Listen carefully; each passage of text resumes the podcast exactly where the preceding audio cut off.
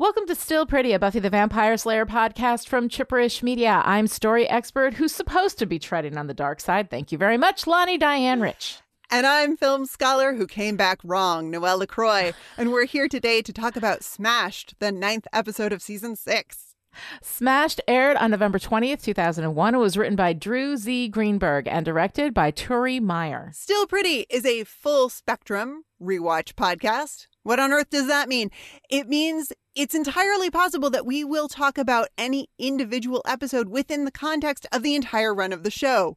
We will spoil the house down. I love that. You know, if rats could dance, they probably wouldn't gnaw so much. All right, let's go on patrol.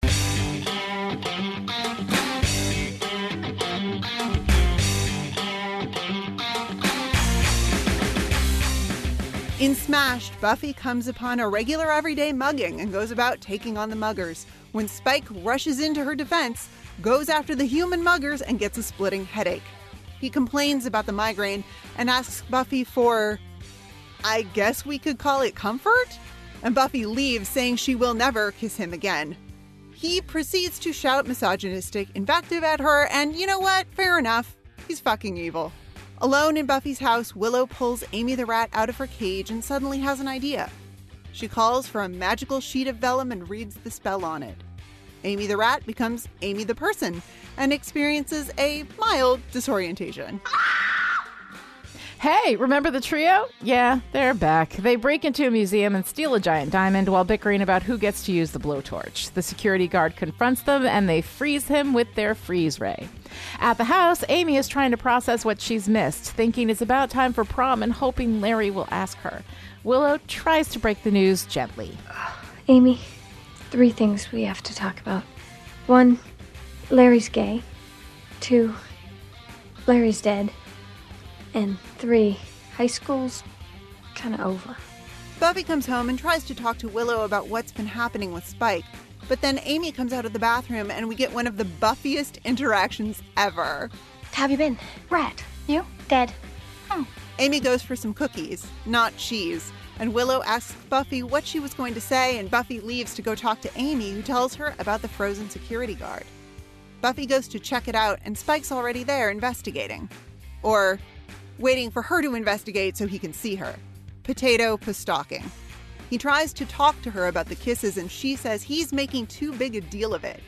He says a man can change, and she says he's not a man, he's a thing. She tries to walk away. He tries to stop her, and she hits him. He hits her back, but there's no resulting migraine.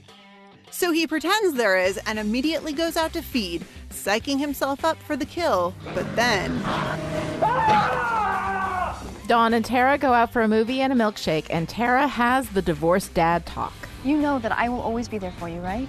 Dawn tells Tara that Willow's been better about stuff, which either means she doesn't know about Amy or she's lying, but she's a kid who wants her family back together, so either way, no shade on Dawn. The Scoobies have research night at the Magic Box, and Willow uses magic to hack into files and find out about the frozen security guard. Anya calls out how uncomfortable Willow's use of magic is, considering everything that happened with Tara, and Willow rationalizes. Spike goes to the trio to get Warren to look at his chip. Warren agrees and tells him his chip is fine. Spike tells him not to tell anyone and stalks out of the lair. Nothing wrong with me. Something wrong with her. Willow goes home and finds Amy, who wants to go out instead of going to see her father. Tara and Dawn come home to an empty house, and Dawn manipulates Tara into staying and watching TV with her until Willow gets back. Tara agrees. Meanwhile, Amy and Willow go to the Bronze and use magic to play pool and put shitty boys in go go dancing cages. At the Magic Box, Xander, Anya, and Buffy talk about Willow and the magic, and Buffy over identifies with the idea that Willow's giving into the seduction of being bad. She leaves, and while walking home, Spike shows up in an alley. He taunts her, and she hits him, and then he hits her back. But it doesn't hurt. How? Don't you get it? Don't you see? You came back wrong. Spike and Buffy fight. She thinks his chip is malfunctioning, but he says no, she came back a little less human than she was. They fight, crashing through the door of an abandoned townhouse. At the Bronze, Amy and Willow have fun with their magic, changing the band, bringing in goats, having a grand old time. When they get bored, they change everything back to how it was. Willow wants more, and Amy clearly has some ideas. Back in the townhouse, Buffy and Spike fight and taunt each other until finally Buffy kisses Spike. Wrapped around each other, they smash into walls, cracking the house. They have sex and fall through the floor into the basement. And credits. All right, Noel. So before we get into our usual, my usual shtick of being like, "Hey, what'd you think about this episode?" I got to say that this is not a complete narrative. Um, I know this. I know that Smashed and Wrecked are one narrative between the two of them. That it is a two-parter. Uh, yet I didn't put it in the calendar that we would do both of them at the same time because I just wasn't thinking about it. So we're going to split it up into two discussions. But this is not a complete narrative. This episode exists in the context also of Wrecked, which we will come back to next week. Um, but I just wanted to kind of throw that out there. So, Noel, what did you think about the first half of this story called Smashed? I appreciate this episode for a number of things it Mhm. does. I Yes. was also very surprised that we were here already. Like, what? like this Right? happens this happened the the the Uh-huh. stuff that happens in this episode happens in this episode like I'll, i don't know i don't know where i thought we were in Yes. the series like I know. What the hell? No. I thought there was more too before. Yeah. yeah But it's just once more with feeling tabula rasa, and next thing you know, they're fucking the house down. So yeah, yeah because i mean i mean and fair enough Mm-hmm. right you know when you're so lonely and traumatized you have to fuck a house down about it i mean uh, relatable yeah, relatable yeah. honestly um yeah i mean do we want to do we want to jump right into buffy and spike Oh yeah. have I mean, sex? okay, look, let's not pretend that with everything else that this episode does, and there are some really interesting things that this episode did, let's not pretend that the defining characteristic of this episode is not fucking the house down. Yeah. Yeah. Literally. let's have that discussion. Literally. Literally. Yes. so, I mean, here we go, right? Like Buffy Yeah, let's do it. Buffy drives this whole sexual relationship with Spike. She initiates Mm-hmm. everything, and I like that he calls her on it. We'll get into that a little bit Yeah. when we get to talking about Spike and some of the language that he uses, but I'm kind of I'm kind of into Spike's I don't know. The the way that he talks to Buffy about how she approaches Mhm. this. But what I find most Yeah. interesting about the Buffy Spike sexual dynamic at this point Mhm. is that Buffy seems to be struggling with some shame about the kind of sex she wants to be having. Because it's Mhm. really definitely it's really easy to say like Spike doesn't have a soul, Spike's not a person, he's a thing, I won't go there. Mhm. But when Buffy lays into Spike about being in love with pain and tells him he's screwed up for enjoying getting beat down, I think she's Yeah. doing some serious projecting. yeah, um, I mean, yeah, yeah. Mhm. And I'm going to pause here because this is a slippery slope I'm treading on. There's a lot of Mhm. no meaning yes type dynamics in the Spike Buffy relationship. There's also a lot of Spike telling Buffy the truth about herself, e.g., Yes. I know what kind of girl you really are stuff. And that Mhm. comes with a lot of like patriarchal, gendered baggage. Men telling women who they are has a long and storied history of evil within like the world. You know, um, men defining the narrative. I mean, part of abuse is is that the person who's hurting you is defining the narrative about how they're hurting you, so that it looks like that's not what that is. You know, Yeah. And we have a lot of that in in various you know power systems throughout like our culture. Um that said i think that in the particular of buffy and spike there is something really interesting in the fact that she does initiate everything. She kisses him and once more with feeling. We see them in the midst of kissing in um in tabula rasa but my presumption is she kisses him. She's the one who hits him first. Yeah. Right? You know so like like she i mean i really don't want to take this whole dynamic down to she started it because that's not what i'm saying. But what i'm saying is that she is definitely an active participant in everything that's going on with her and spike. And even though she says she doesn't want it she she wants to not want it But in moments of passion, she literally cannot help herself, which is different, I think, from no meaning yes, which is a game. Well- you know, and a game that that that uh, some Yeah. some forces within our culture ha- like to say that you know her her lips say no no no but her eyes say yes yes yes to justify sexual assault that is not what's going on here Yeah, and there's a lot. I mean, we'll Mhm. get into it more, I think, with Wrecked and as we move forward. Mhm. Um, yeah but the whole like Buffy says no, not because she doesn't want it, but because she doesn't want to want it.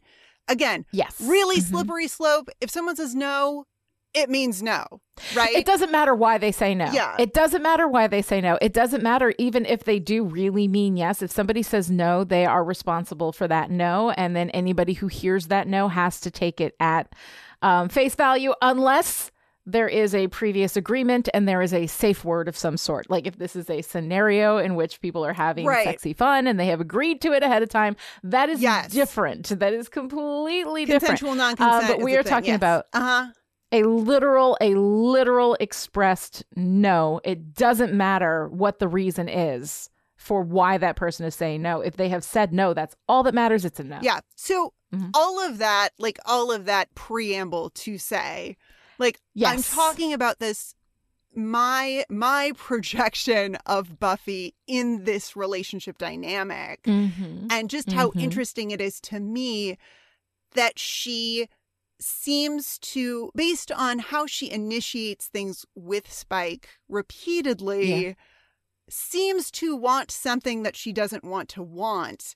Um yes and I just like, I don't know, it feels relevant to mention the detail that Buffy yes has had a lot of sex with Riley. And it was never as fiery or as interesting as what happens in Smashed, like ever. She just never, because she just never seemed Mhm. that into it. she wasn't nobody was into it it was riley Well, but here's the thing on paper, Uh-huh. Riley was perfect for Buffy. So much so that we had to have a Mm-hmm. Xander ex machina to tell her so, so that she could go, Oh, I guess you're right. He is the perfect guy, and then chase down a helicopter about it, right? But Riley Right. was only perfect in so much as he fit into Buffy's false narrative for herself about what it means Yeah. to be a quote unquote normal girl. he was a means for her to access her um kind of narrativized identity Yeah. You know so he was just he was just an access point for her i mean like let's not you know riley was riley and i you know he he rileyed the place up definitely but buffy also like has buffy has culpability you know um in everything that happened with riley because she was using him to access a narrative about her own identity that she desperately wanted Oh, for but sure. which was not real For sure. Yeah. Because, I Mhm. mean, a hunky vanilla soldier guy might have been a great match for like the regular girl version of Buffy. And that regular Sure. girl version of Mhm. herself that she keeps trying to access and like hang on Yeah. to and has been since, oh, I don't know, the pilot. Um, but there was no fire in that relationship. I mean, as exemplified by the fact that when Riley was trying to rock her world in bed, she just ended up relaxed. and that, I mean, and relaxation, like in bed, is mm-hmm. great, but it sucked for everyone because Buffy wasn't getting her world sufficiently rocked, and Riley ended up venturing into the world of vampirism as sex work, which sucks Yeah. work. It sucks work, isn't it? God damn it. Ugh. How did you miss the dad oh joke Oh my there? God. Oh, is it a dad joke if it's also a sex joke? Maybe it's not. I don't know. Maybe, I mean, hmm. I don't know. We're gonna need an expert on dad jokes to come in and make a ruling. But anyway, anyway. it's a Noel joke. Anyway. oh my God. So back to Buffy and Spike and fucking the house down, right? yeah. Buffy has Mhm. explained to Spike that when she kissed him, she was thinking about Giles in a line that goes both ways for me, in that it is hilarious, but also Buffy wouldn't phrase it like that, especially around Spike. Um, but she says, he left. Mhm. I was depressed, ergo vulnerability and bad kissing decisions. She's labeling Mhm. everything about this relationship, quote unquote relationship, right, with Spike as bad because Right. it doesn't Mhm. fit her narrativized ideal version of herself. Yep. So Buffy scolding slash mocking Spike for being in love with pain feels a lot like Buffy talking to herself.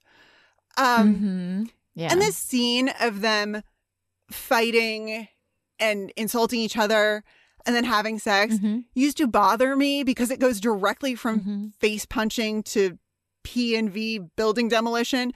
But I'm super here for it now, and here's why. Impact play is a thing.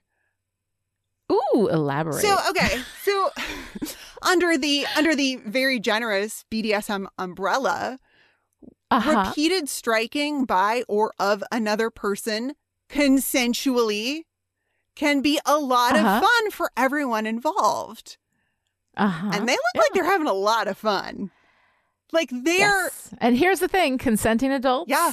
where no one's actually getting hurt, absolutely. Yeah. Go for it. yeah, so it's I mean Yeah. I think that a lot of this struggle for Buffy with her attraction to Spike, her desire to have a Mhm. physical relationship with Spike has m- more, you know, certainly as much, if not more, to do with her Mhm. own sense of shame about Yeah.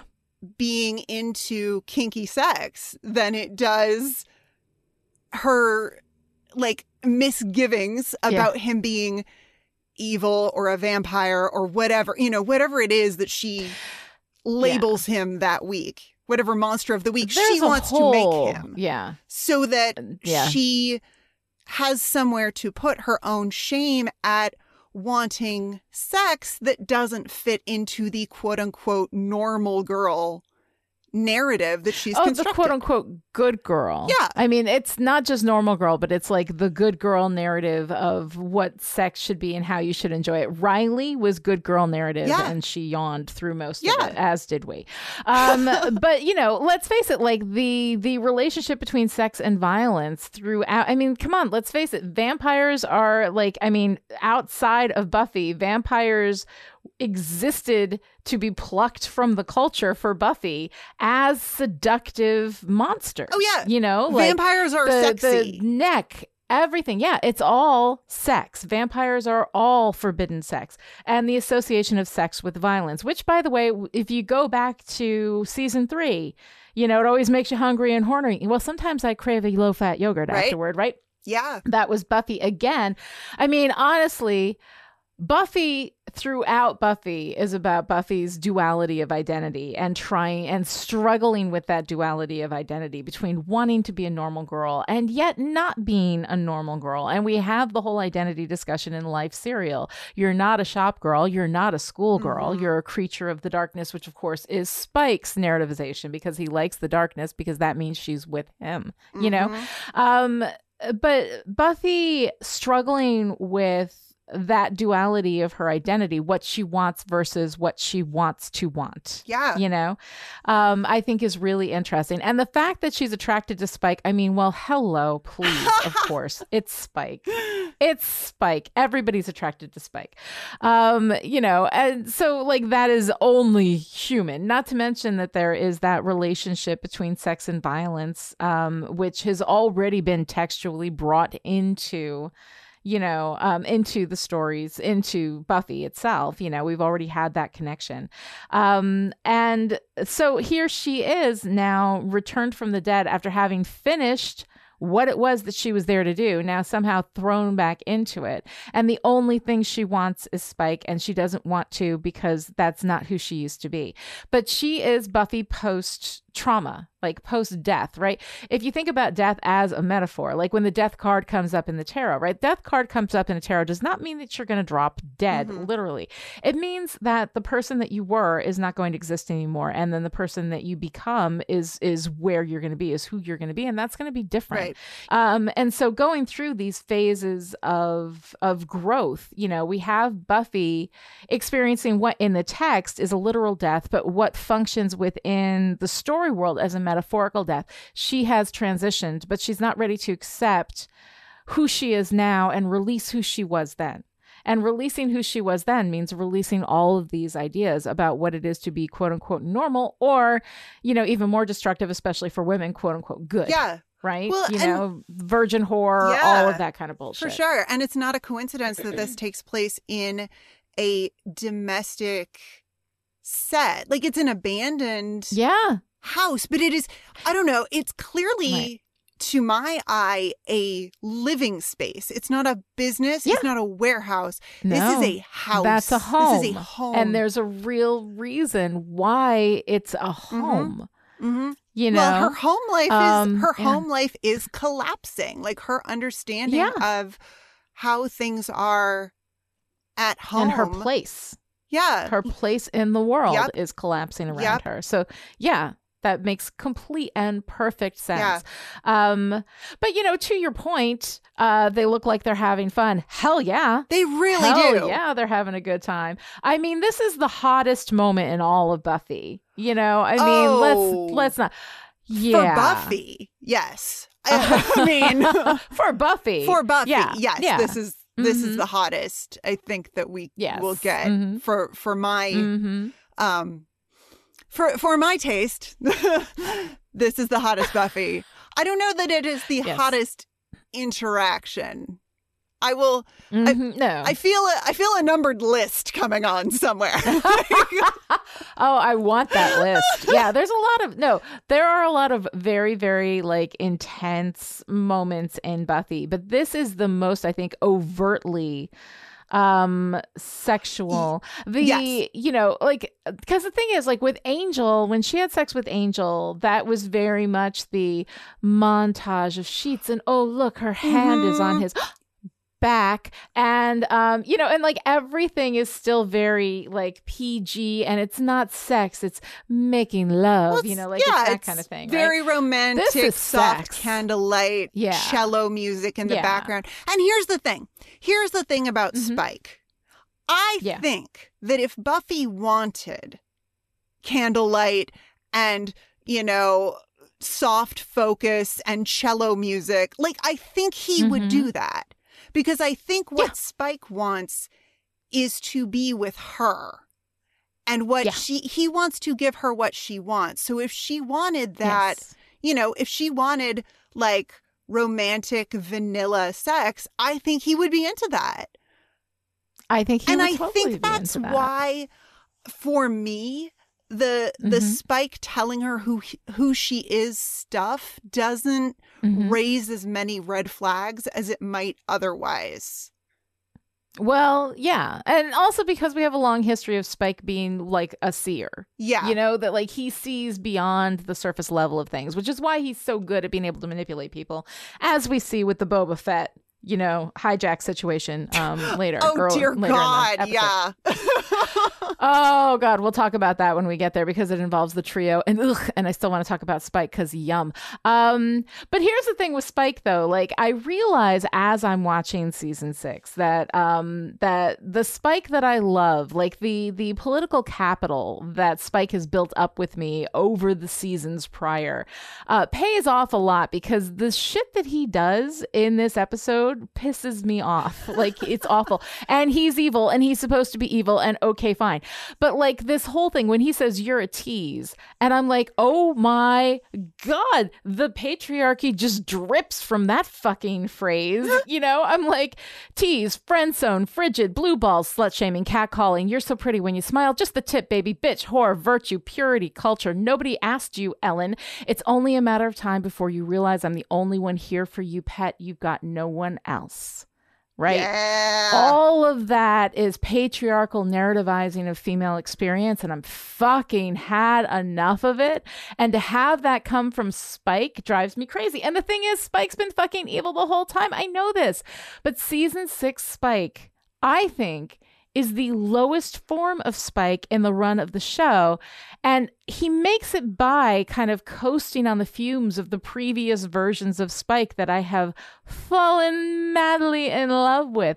And the bullshit you take from somebody you love Mm-hmm. is crazy because I would not put up with that shit from anybody else. And it's only this time like after I've I don't even want to tell you how many times I've seen this episode. Let's just say a lot. this is the only time that I've been present enough to be like, fuck you, dude, right? You know? Yeah. Because it's Spike and because I love him. And, you know, I find it I find it a little bit, you know, disturbing that that's my response. That it took me that long to be like, oh, fuck you, dude, you know? Um, but I also love that Spike, like, again, he has that seeing quality. And, eh, you know, in the scene where he's using Boba Fett, like, he can't hurt the trio because the trio is human. So he goes for the Boba Fett. He knows exactly what button to push all the time. So I like the fact that Spike has that ability to see. But what I find really funny, though, is that here we are, you know, in this scene with the trio. And here is Warren uh, able to build a, a sex bot that passes mostly the Turing test, right? You know, um, and that that the idea that he can check Spike's chip, but he can't remove Spike's chip, and that Spike is not trying to get it removed. Oh yeah. I find really interesting. I think that Spike doesn't want it out. I mean, he struggles to attack that woman in the alley, even as he realizes that, you know, this is like his nature. This is what he is. He's a vampire. He has to talk himself through it. And that speech in the alley shows that even when he believes, because he's been able to hit Buffy and Buffy and it didn't hurt, so he thinks that his chip is malfunctioning. He thinks that he can hurt people again. Yeah. You know, so this is before he goes to, you know, before he goes to see the trio and finds out that it is actually functioning and the difference isn't with him. His his moment where the first thing he does is like, I'm gonna go kill somebody. I'm gonna go kill somebody. And part of him does not want to, part of him resists that. Um, and I find that such an interesting moment in his character because why should he resist it? Like, there's no reason. He has no soul. Yeah. Why should he resist it? Is it is that Buffy wouldn't like it? You know, is that it, or is it that part of him has begun to identify as one of the good guys? I mean, it's a great scene. I love I love that whole scene of him Yeah, like mm-hmm. trying to fluff himself up so he can do this thing Yeah. that he like really identifies with doing and wanting to do. Um mm-hmm. but again like can't quite bring himself I don't know. It's it's a f- interesting struggle and i don't think that we have any actual textual answer for why that's because it could just be that he knows buffy would hate it that he knows that if he kills this girl he's crossing a line he'll never be able to get buffy back. You know like i mean it may be just simply about his his ability to possess buffy but i don't think that it is. Yeah, I don't I don't know. I love I just love him trying to talk himself into it because it does it's so speak to these layers of Spike where he wants Mhm. to he wants to be a bad guy but he wants to be a good guy. And those things Yeah. can't coexist.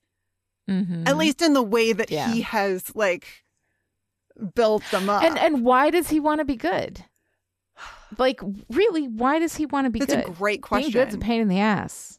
Being evil, if you can be evil and you have no conscience and you have no soul and you've no regret and you have no feeling and empathy about it, like being evil is so much easier than being good, you know?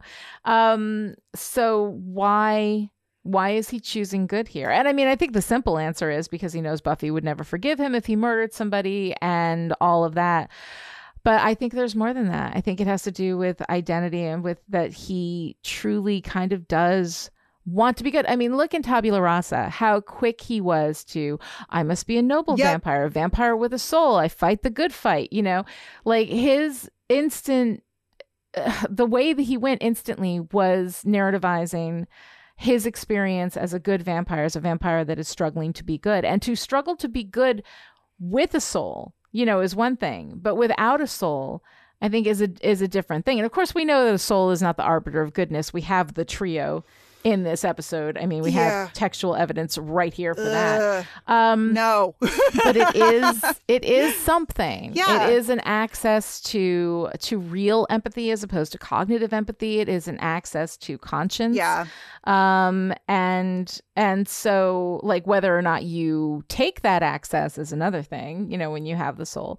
Um I, I find it an interesting struggle for him. And I don't feel like I have like an actual answer for that. Yeah, I mean, I think in this episode, it's it reads to me like Spike. I mean, he's clearly working through his feelings about his Mhm. relationship with Buffy, right?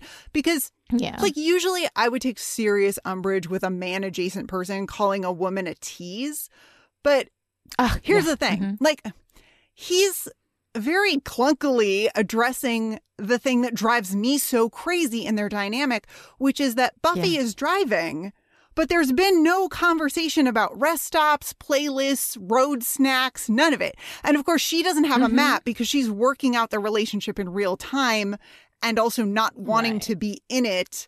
So she's driving a car Mhm. that she doesn't want to be operating and now I need another metaphor to like throw into the mix here. but so he's like Yeah. he's using this word. He uses this word that's like really terrible and loaded, but also It is incredibly loaded. It's- yes. I mean it's it's very spike like, but hmm in using like in using that word he is bringing up this thing that we've seen repeated over the last couple of episodes and you know through buffy's entire relationship with riley which is she doesn't want to talk about it. Like it doesn't matter what it is. She's no, like her communication doesn't want to talk about it. Doesn't want to talk about Yeah. it um and so i don't know. I i like i like the detail that the woman he chooses when he thinks that he's going to be able to feed kind of Mhm. looks like buffy a little bit Yeah. he's like Mhm. clearly he is clearly working something out right because it's not just that he's Yeah. fluffing himself up he's also like she thinks i'm housebroken she doesn't think i'm dangerous like Exactly. he wants her to think he's dangerous.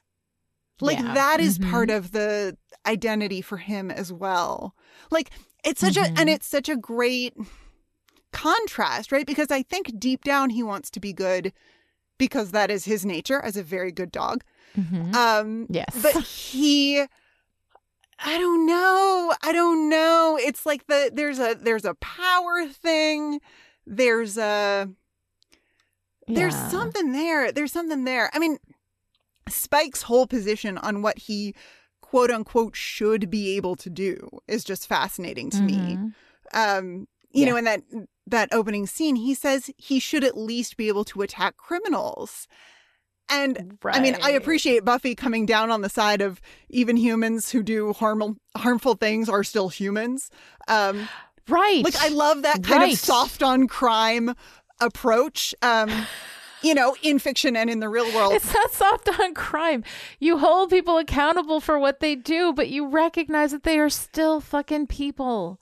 And you treat them with respect and with compassion Sure. because of that. I'm sorry. that is no, no. just my I say minor political rant. Anyway, yes. I say soft on crime is like delightful shorthand. But yes, I mean yes, and exactly. also- Mhm. and also Buffy, you know, if if I'm going to extend this to Buffy is all, you know, bunched up about what she does and doesn't Mhm. want, like feeling like what she wants sexually because that's the only way that she feels she can access any of this fire that she's missing. Um you know, feeling like feeling like what she wants is bad and wrong Right. you know, Mhm. this kind of like people who do bad things are still people. Mhm. I mean, yes, absolutely true. And again, talking to herself about making what she has deemed to be bad decisions. I don't know. It's a very Mhm. it's a rich text. It's a very It very is a layered. rich text. It's a It is. It's so interesting. And I like the fact that there is some ambiguity there, that we're not really sure. Like, there's a number of ways to read this text with which the text does not, you know, um, have conflict. You know, like you can read it in a number of ways and see it, um, which I really kind of love because I'm not really sure that there is a, a there is one answer to all of these things. You know, I think that there's there's multiple answers that, you know, Buffy is talking to herself, but she's also, you know, talking generally about, you know, general things and and what is badness and what is, you know, what is goodness for Spike and what is badness for Buffy. And they're both struggling to kind of move in the other direction um, even though they really want. They're both struggling to move in one direction when they both want to move in the other direction, you know? Yeah. Um, and I, I love that. I love that internal struggle and the way that it, like, again, you know, me and my identity stories, I fucking love identity stories, you know, and these are huge identity stories for both Spike and Buffy. Yeah. And then while Buffy and Spike are going through it, we get this interesting, almost parallel with Willow and Amy. Uh huh. And I mean, so again, I'm not sure how much time has passed. yeah. And that only kind of sort of matters because when we get into like, obviously, obviously, Willow is clearly still using a lot of magic. And yeah. Mm-hmm. uh, Mhm. her friends are noticing. Um, Yes. Mhm. And of course, this is the episode where we get Amy back from from Rat Amy. But before that, before Willow de-rats Amy, Mhm. she's talking to Rat Amy. and it's an interesting it's an interesting um uh monologue i was going to say conversation but it's Mhm. not a conversation it's an interesting monologue um because there's no reason for willow to lie here while she's Mhm. holding this rat but her description of the breakup is that tara left for no good reason and Mhm. oh god it's so hard to hear Yeah. that's Yeah. so the trappings of the most baked in baked in denial. Yeah. But because I love Mhm. Willow, it feels gut wrenching and tragic, not red flaggy and abusive. Right. Uh, that political capital that people have built up, Willow and Spike are kind of reprehensible throughout a lot of season six. And yet, previous love, Well, you know. and it also makes me wonder whether I'll like Willow less if I loop back around and watch the whole series again when we're done here. Because this is a Mhm. rewatch for me, but it's been a while. Yeah. And I Mhm. wonder Right, yeah. about like the immediacy of here's this here's this behavior that is really reprehensible and then just like Yeah. rocketing back to the beginning of the series and that going Yeah. you know getting that willow Although by the time you rocket back to the beginning of the series, you've been through season seven, Willow. yeah that's true And season seven, Willow, is a Willow that is living through consequence. true you know um so we do see willow like eh, you know it's not that willow can't ever be bad you know because clearly she is being really super terrible throughout this whole thing. Um you know from the moment she uh, you know made tara forget a fight Mhm. like through uh, season six she's uh, she's got real real issues and real problems with her behavior. Um and her choices are you know i mean like really really bad. And she completely fails to see like the moral is the moral issues that are that are at play here you know? Um but we also see her go through all the consequence of that. And to me that's the difference between like a character that is i think that uh, somebody's forgivable when they look at their actions they try to make it right and they try to not do that again you know and they struggle with the consequence of what they've done. Then i think that there's you know that that's all forgivable and then you can let it go. And then by the time we get to the end of season 7 with willow she's already back in my good graces. You know i mean like yes i forgive you willow. Well like and that's i mean and that is the thing right? Like i love willow. Mhm. i love i love to see her anytime she's in a scene. I'm just Yeah. like here for it she's incredibly lovable but it is Yeah. fascinating to me how much Mhm. that like built up shield of my loving this character like cuts me off from things like yep I mean, just the way that Willow uses magic to shape the world to her liking is so reminiscent of Jonathan magically making Uh-huh. himself powerful and beloved. And Yeah. it's like like it's not that different. And yet I have this Yeah. like these these like character appreciation goggles on. and it's Uh, yes, that's me and Spike. I look at Spike and I think I love him, and then I see him behaving terribly, and I'm like, oh, you know. And I mean the same thing with Willow. There's like the love goggles are on, you know. Um, but yeah, I mean it's not the first time we've compared Willow to Jonathan and Superstar, you know. Um, and it's not a flattering comparison. It's, it's real bad. But it's also it's interesting to me just how much that like bad behavior like Mhm. I don't know. There's there's something about it that even when I'm like oh this is not good, I like still kind of love to see it. like I'm still like Yeah. No, when there's somebody you love doing things, even if those are bad things, like you still love them. yeah. You know, and that that makes us sometimes not see some things, you Yeah. know? And um yeah, it's it's love is a powerful blinder in a lot of circumstances. Yeah, You up know? to and including fictional characters. Very interesting. uh yeah. Uh, maybe especially including fictional characters. I don't know. Um yeah. Well, I mean, which brings me to this like, you know, Willow's you know, we've we've heard about her overuse of magic, right? Like you're using too much magic. Yes. But one thing that Tara says that doesn't really get the kind of weight put on it that Mhm. you know, maybe it would in a different story is Willow using magic incorrectly. Like Yes. Tara says that's not Mhm. what magic is for, which is a fascinating like philosophy Yeah. that is, you know, over Mhm. here adjacent to the narrative somewhere. But I Yes. feel like not deratting Amy earlier is one of the best examples of Willow using magic quote unquote incorrectly. Right. I mean, Mhm. Because here's the thing like, violating Tara's mind is just ghastly. Like, we've talked about this. We've talked about Yeah. it's horrible Mhm. Because that Mhm. is something you absolutely should not do. But we're Mhm. repeatedly told that Willow doesn't turn Amy back because she can't. Yeah. And I'm sorry, what? Willow can't Yeah. bring Amy back from rathood, but she can move Glory, a literal god, through space. Mhm. If you're going to ask me to buy that, you have to explain it a little bit. And yeah. I don't know. I mean, this is one of the things I bounce off really hard because, I mean, it could Mhm. be that this is like a, it's hard to undo someone's, like, it's hard to undo a spell that someone else did kind of thing. I could see Right. that. Like, if Mhm. Willow used the wrong combination of words or ingredients, could she make Amy more a rat? Has she been trying? Maybe she's been trying Yeah. and it's just not working. Like if you try to thicken a stew with flour when you started it with a roux, because apparently that doesn't work. My Uh-huh. my oldest is taking I don't know. culinary arts this quarter, which means I'm taking it. culinary arts this quarter.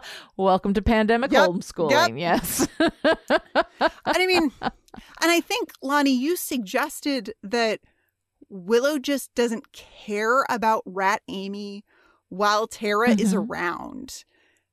Yeah. And yeah, I mean, yeah, this Yeah. this episode feels like good support for that, right? I think so. I think so. And I think that um I mean I think that Willow uh, at the time that Amy ratted Willow did not have the skill to bring Amy back, and I would say probably because Amy, because it's very hard to undo somebody else's spell, and also that when you're still a novice, you know, and you're trying to do something at that level, like she could do something terrible to to Amy, and I'm sure she was probably just being careful, you know, and just didn't want to take too much of a risk with somebody else's actual lived existence, you know.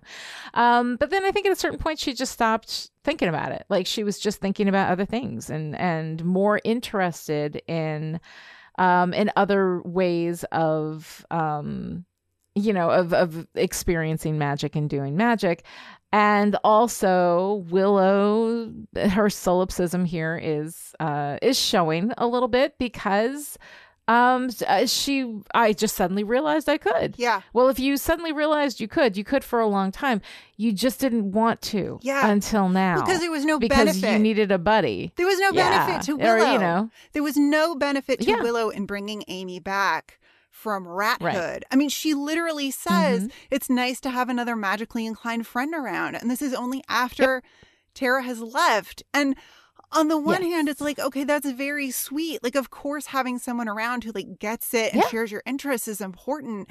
And on the other hand, oh, sweetie, no, no, no, no. Mhm. Like, we've already seeded Willow's magic use as a maladaptive coping strategy for something. Is that ever really addressed? Mhm. But Eh. more importantly, Tara recently called Willow out for magically arranging things and people to her liking, which is exactly what Willow does with Amy. Yeah. And Yeah. also, I can't believe I haven't addressed this before, but I love the foreshadowing of Dark Willow that we get in the opening credits for season six. Because we get that clip. yeah. We get that clip of Willow Yeah. storming Glory's castle with her all black eyes and flying knives. And without context, I would absolutely guess that a character who looked like that was a villain. Oh, sure. So, yeah. like, we're very much, we are very much on the like Dark Willow trajectory Mhm. here. Yeah. Um, and it's, it's rough. But it's also so Mhm. fun to see Willow and Amy. See, I'm so bunched up about it. It's like I love Yeah. I love and I love them together. I love how fast Mhm. Amy and Willow's night out goes from magical pool playing, which is like, come on, man, just one drink, to right. Amy using magic on the woman at the bar, which is a Mhm. lot. Um, Yeah. to fucking with every aspect of the bronze, not just the sexist and Goats. homophobic dudes, but like everybody. Right. It- Yeah. like that Yeah, that escalated very quickly. Um It did. Yeah. It's- yeah. yeah it's just it's a lot it's a lot Mhm. um i don't know i mean we'll get we'll get more of it we'll get more of it next time but oh boy Yeah, we're definitely going to have a lot more discussion with Amy. The thing that I find really interesting about Amy is that um, she is very much like as a character, not a character. You know, like she is Mhm. there as a method for, like, we in the text, the text actually uses her you know, as something that is about Willow. Like Amy is there to be about Willow. Um, and she's kind of funny and she's kind of a joke. She also comes back from three years as a rat with perfect hair and makeup, which drives me the fuck crazy because women are not allowed to look like women. Like they always have to be completely made up, which drives me. I've just watched this. Uh, there's a German show on Netflix called Dark. Um, and I watched that recently and was amazed that the women just were allowed to look like people. Oh, they didn't yeah. have a lot of makeup on. The women women who were active and respected characters within the story um, had wrinkles, um, had gray hair whoa um you know di- didn't wear makeup their nails were short and bedraggled Mhm. Um and it was just allowed and i was like holy shit i didn't even realize all of this you know? Um the ways in which women are allowed to exist within certain stories within certain representations and especially within american storytelling american visual storytelling um versus other countries i highly recommend that everybody watch dark. Um it's really tough it's tough it's tough let me tell you it is tough and uh, you know there are warnings. I give you all the warnings if you're at all sensitive. I'm very very sensitive to to certain particular things and it's it hit a lot of my sensitivity points but it was also really really interesting so i, I stuck with it. Um but um but the thing is that the way women are presented in um you know in everything that we consume in American culture is that it is not acceptable for a woman to look like she's just been a rat for three years. you know, like she does not, she's Right. not allowed to have that. And um, I have a similar rant if you listen to the Listen Up A-Holes episode in which we discussed Ant Man. Um, and you know, spoilers, minor spoilers, but Michelle Pfeiffer is in a quantum realm for 30 years, and yet somehow there's a Sephora there. uh, because when they finally Yeah. find her after 30 years in a quantum Yeah. fucking realm, she has perfect hair and makeup. Oh, fuck off. Also, not to mention 30 years of complete social isolation and she's fine. You'll hear that rant over and listen up, a-holes. You can go ahead and do that. But this is the kind of thing, like the presentation of, of women that drives me crazy. And, um, you know, my first response when I had this thought, you know, because my first thought was like, oh, right, she's got hair and makeup, please, you know, um, which makes me my first thought is like that's not an interesting criticism right? Because there's this whole idea about it's not realistic. And when you're talking about a fantasy show with demons and vampires and everything the idea of requiring realistic from that i think is a little bit wrong. It needs to be believable does not need to be realistic. Those are two completely different things. Um, so i have this concept that i've been talking about for years which is basically that fiction is not answerable to reality. Um, and I, I have also used that in a very specific uh, sense of of uh, reality is no defense for fiction. So that if you're writing something, as you know, I've had writers say to me, "But that's the way it really happened," and I'm like, "Doesn't matter.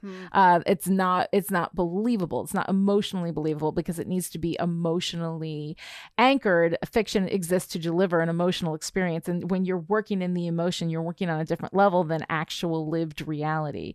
Um, and there are some instances in which you know fiction is not delivering an emotional experience, like your hardcore mystery or sci-fi, where it's just purely an intellectual experience. Either you're undoing a puzzle, you're figuring out a puzzle, or you know, in the other case, you're you're talking about some like deep philosophical what if questions, which is what sci-fi does best. But we still find that most of those stories, especially now, um, also involve an emotional arc because that is really kind of what we go to our fiction for is to have these emotional experiences. And because of that, fiction needs to be emotionally believer- believable. And we are not telling Amy's story here, so we can just make her pop out of living as a rat and immediately go to work as an antagonist for Willow without addressing the idea that someone who had been kept in a cage for three years would be deeply affected and traumatized by that experience. Amy shows up in the story fully formed, and that's okay. You mm-hmm. know, like I, I don't appreciate the fact that like all women have to have perfect hair and perfect makeup all the time because the message that that sends to us as women is that those are the only ways in which we are going to be seen you know and that if you have a wrinkle if you don't have makeup on if you're not you know like perfectly formed if you don't have the perfect body the perfect hair blah blah blah that you are uh, essentially invisible and therefore don't matter um, which is exactly what women are made to feel in our culture, you know, uh, pick up a feminist book. It's all there. Anyway, um, but going back to to fiction, like you know, in this particular instance, like it's okay that Amy is not realistically experiencing the fallout from the trauma of being a rat because that's not why she's in the fiction. She's there as a support tool for Willow, which also I don't particularly care for. I think every character should be there on their own for reasons of their own, but you know, that's not how they're using her. So fine. Um, but one of the most pedestrian complaints about fiction is, you know, that it's quote unquote not realistic. And one thing is that it's a really easy nit to pick because fiction isn't supposed to be realistic, so it's not going to be realistic. So get the fuck over it. But it's also an irrelevant nit, you know, like, and I'm just as guilty as anyone with this as anyone else. Because anybody who's listened to me on Still Dead knows that I'm always like, where in the world does Angel get the money to upkeep a hotel? Da, da, da. Because that stuff just drives me nuts. Like it's just these things that like the the lack of any kind of reality kind of breaks through the fiction for me sometimes. But at the same time, it's not it's not a useful criticism. It's not an interesting criticism. Um, but a woman with no access to hair or makeup suddenly appearing magically perfect as the result of a magic spell is fine. Whatever. It annoys me, but whatever. It's not Amy's story. Um, but it is a solid opportunity to talk about the relationship between reality and fiction, and that usually that's not realistic is not an interesting criticism. Yeah. Except sometimes when you're talking about Michelle Pfeiffer in a. Well, Michelle Pfeiffer. just I mean, Michelle Pfeiffer is both a real person and also just not realistic, like full stop, as a person. Yes. So that's fine. Like- well, yeah, because women in Hollywood are not allowed to be real. Yeah. You know, watch some dark people. It will fucking open your eyes. It was crazy. But just, I mean, just to piggyback on the like, that's not realistic complaint, like, I am also Mhm. super guilty of this. What I do, Oh, I do it all the what time. I do find to Mhm. be an interesting, maybe not criticism, but a discussion point and something that I'm always interested to hear from other people is what is it that pulls you out of this narrative? Yes. Like, what is the thing for you? Because Mhm.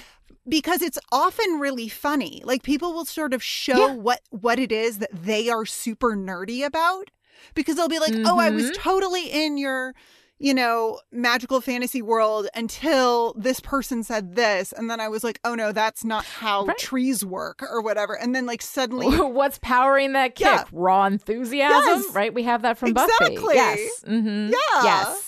So So certain areas of expertise will absolutely kick you out of a narrative, and that does happen. I think it's fair to acknowledge where you get kicked out of a narrative. You know, and it's i mean and it's fun to talk about it and actually perfect uh Yes. segue what does it say about me that dawn's shake Mhm. that tara claims is a lot of shake uh just looks shake sized like, it's just like a I don't think it's Like a you. regular- I like think a it's the fact that everything in America is huge. I yeah, mean- no, it looks like a huge milkshake to me, but it's yeah. It looks- If you're gonna have a milkshake, like if you're not having one every day, if you're gonna have a milkshake on the rare occasion when you have a milkshake, just fucking have a milkshake. it doesn't even look Like, like, that big of a Yeah. milkshake whatever it's fine it's fine It's pretty big to me.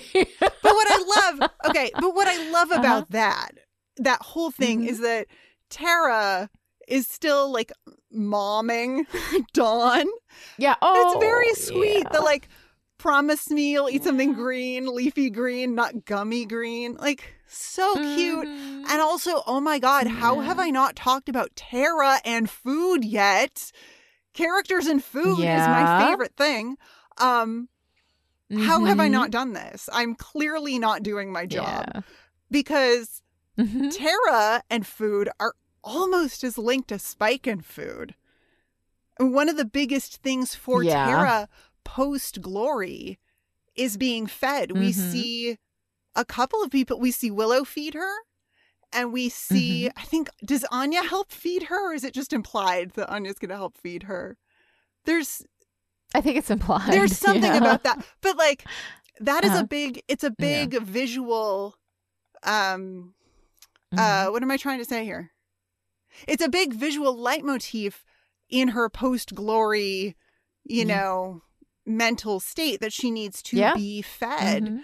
and then when willow and Mhm. tara are playing house Tara's feeding everyone pancakes, which will come back next episode in a heartbreaking little mini beat that just Yeah. smashes my heart wide open, but it's fine. Um, Tara is the first one to accept Oh, God, yeah. Buffy's post Mhm. angel visit offer of fried chicken.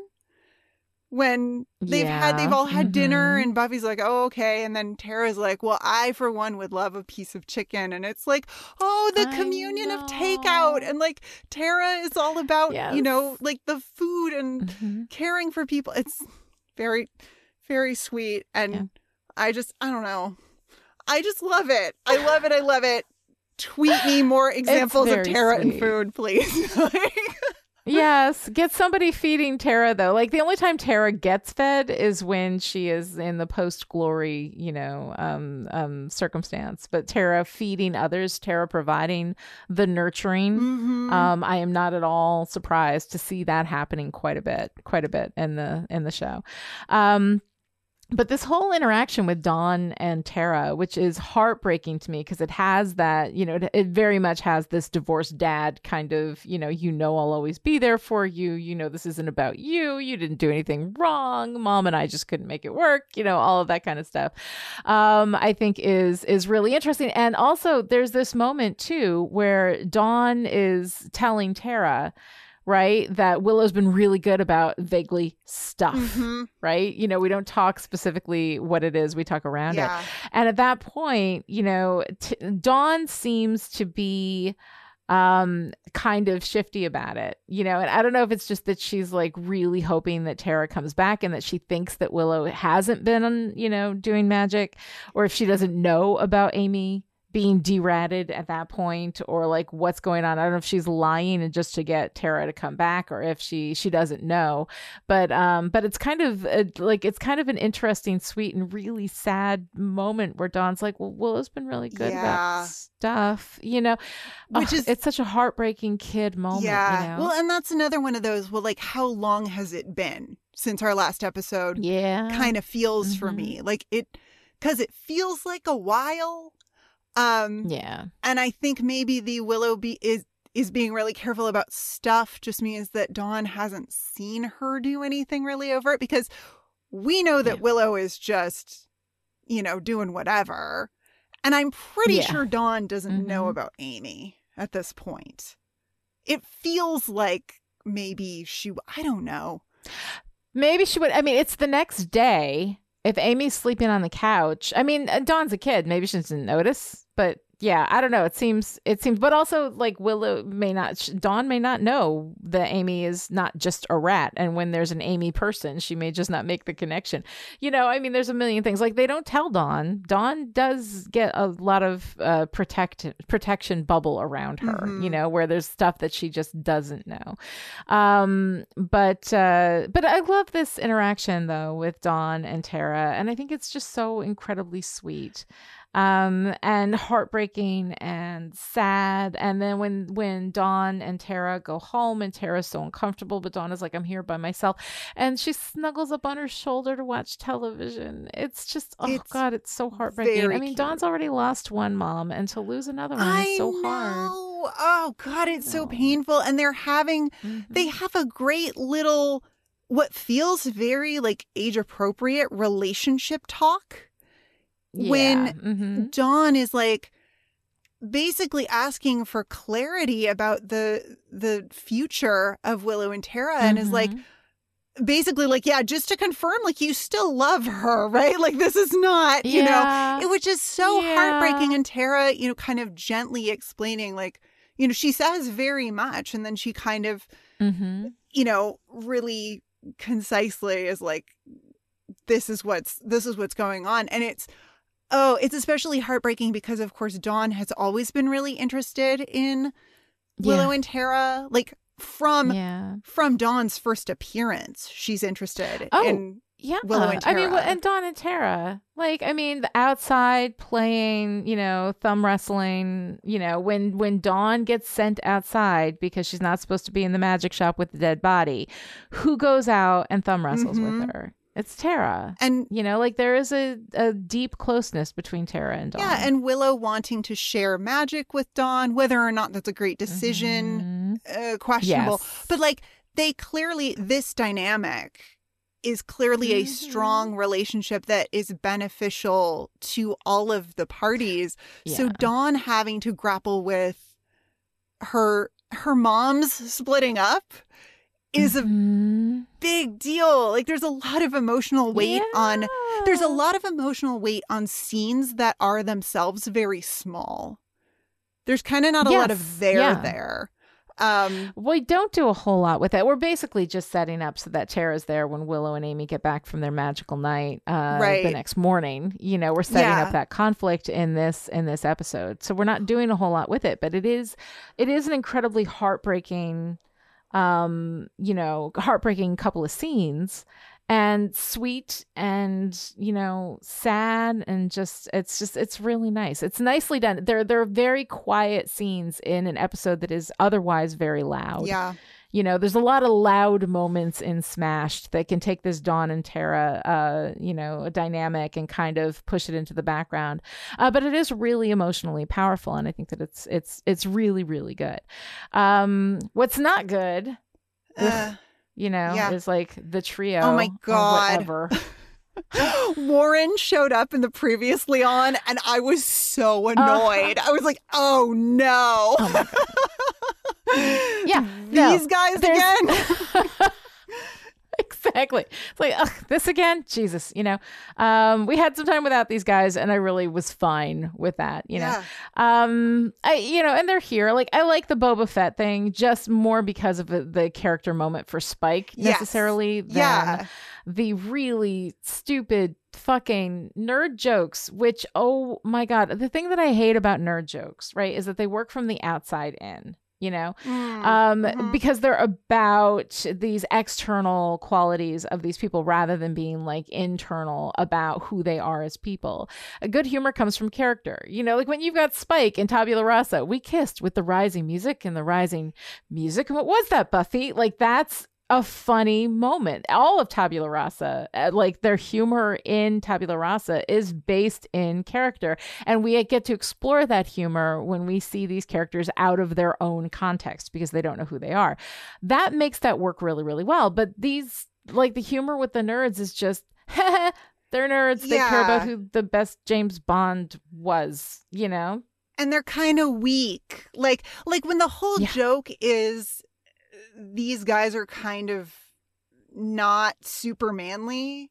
I mean, we've talked about Yeah. this too, but it's like, Yeah. oh, like really, come on. I mean, there's one, there's one exchange that I find Mhm. really adorable, and it's between Andrew and Jonathan when Warren is using the blowtorch or whatever, and Mhm. Jonathan or Andrew asks why Warren always gets to use the cool things. And Jonathan says, Because I'm allergic to methane and you're still afraid of hot things. Which is Yes. so cute. But then they completely It ruin really it sweet. with the Mhm. line that follows it, which is besides the tank kept making both of us tip over, remember? Which is not as good a joke. Just leave exactly. it at You've got the inside out joke, and then you've got the outside in joke, and the inside joke works better. allergic to methane and still afraid of hot things is vulnerable and adorable yes, in a really pleasant, unexpected way. But like, these guys are small and a big tank would knock them over. Like, it's not. No, Warren's not that much bigger than them. It's You not. know? It's not. I mean, you know, yeah. So all of it, like honestly, Andrew glides by on the charm of Tom Lenk. You know, like Tom Lenk, I think, um, and you know, Danny So Strong. We get a lot of charm from Danny Strong as Jonathan. Jonathan.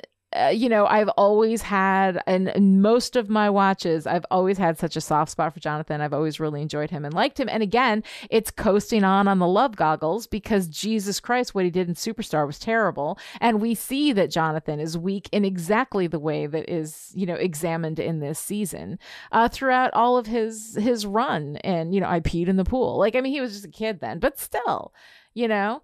Um, there's just stuff about Jonathan. Jonathan is not a great guy, but Donnie Danny Strong has such incredible charm. Tom Lenk has such incredible charm, and um, Adam Busch as Warren is really, really good as Warren. Um, it's definitely not charming, but it's a very good and accurate, you know, uh, representation of of 4chan. You know, um, Mhm. the the type of dude that Warren is. You Mhm. know. Um, but you get these three, and the best you can do with the jokes is comic books, Star Wars, Boba Fett. You know, it's humor that punches down, and that generates from the external rather than the internal.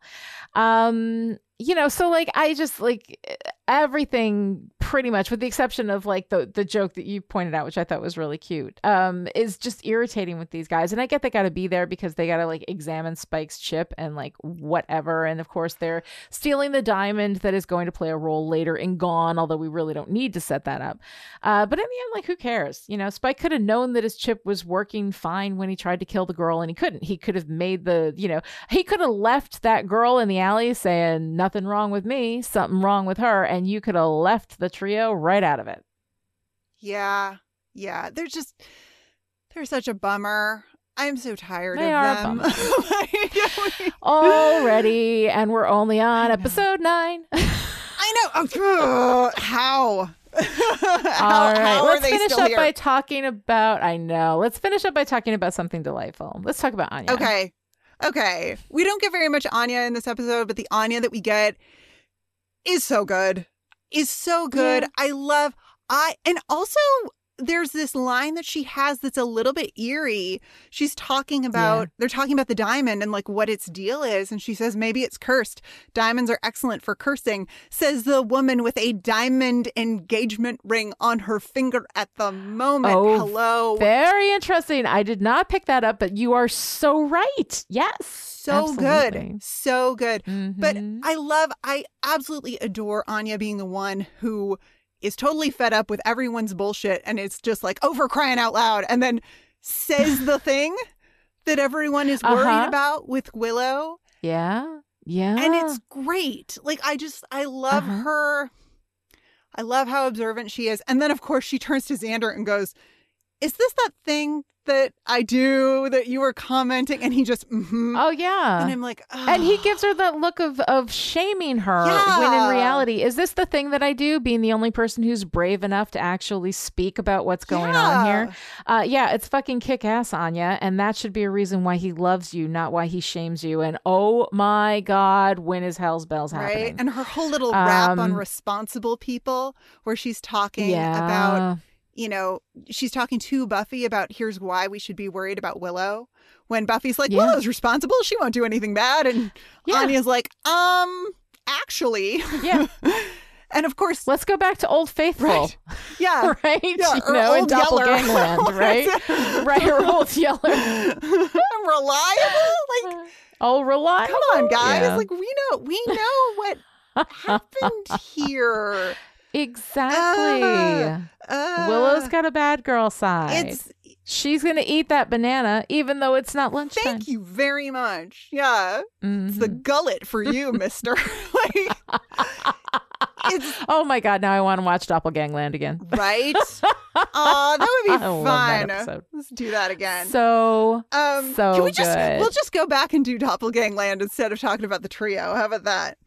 Exactly. Every time we want to talk about the trio, let's just talk about Willow and Vamp Willow outfit. There you go. Yes. And then Anya has Anya has probably the most um timeless and eternal line of this episode, which is optimism. I remember optimism. Oh my god. I'm like, same, Anya. Same. Same. Same, baby. Same. Yes. Yeah. I remember hope. I, I had a little bit of that recently. I had that that feeling Uh-huh. in my in my chest that was like and I was like, what is this? I know I felt this before, but it's so unfamiliar. And I was like, oh, that would be hope. Uh-huh. Yes. Uh-huh. So yeah. Interesting. For a split second there. For a split second there. she's always she's always great. All right. So Noelle, I see in the script here that we have a girl power moment of the week. I just jotted down this quick little thing because I was like, hell Uh-huh. yeah. D-Rad and Amy with the whole plate of cookies. Just Yeah. sitting there watching TV with her whole plate of cookies.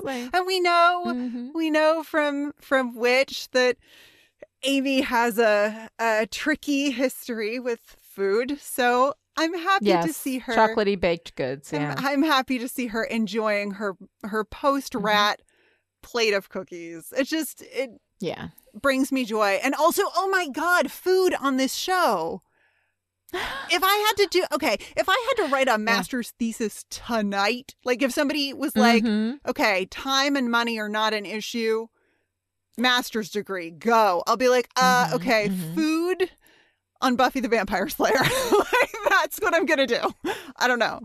Yes. Yes, Yes, very cultural studies, but I just Absolutely. I just love I love it. I love seeing I love seeing a woman enjoy a plate of baked goods all by herself with the TV. That is my idea. that is my idea of a good night in. yeah.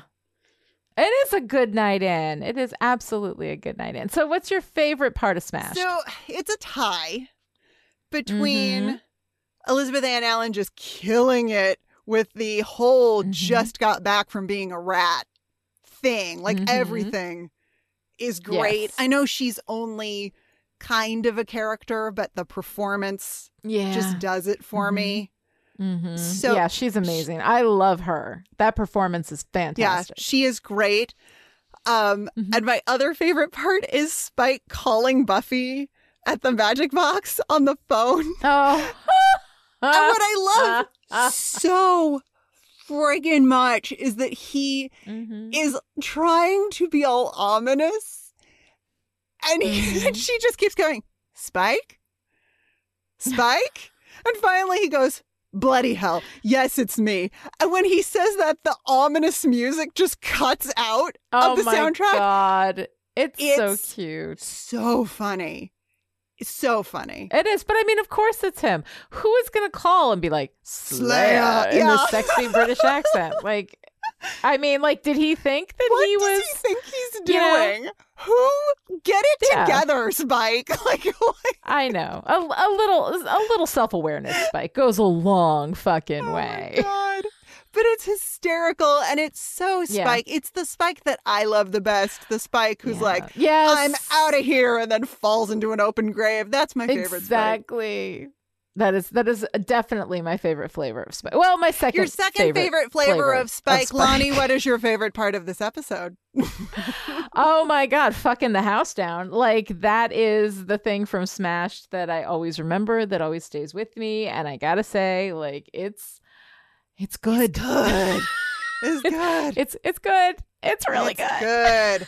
Oh my god! Especially when Buffy, right, right before they they do it, says, "Where the Mm-hmm. hell do you fit in?" And I'm like, "Don't say it! Don't say it! Don't say Uh-huh. it! Don't say it!"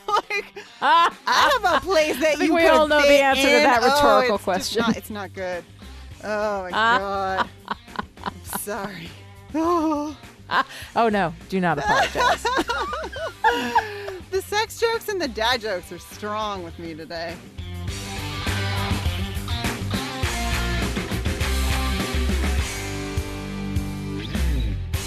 If you enjoyed this conversation and would like to join in, connect with the show on Twitter. Follow at Chipperish and use the hashtag StillPretty.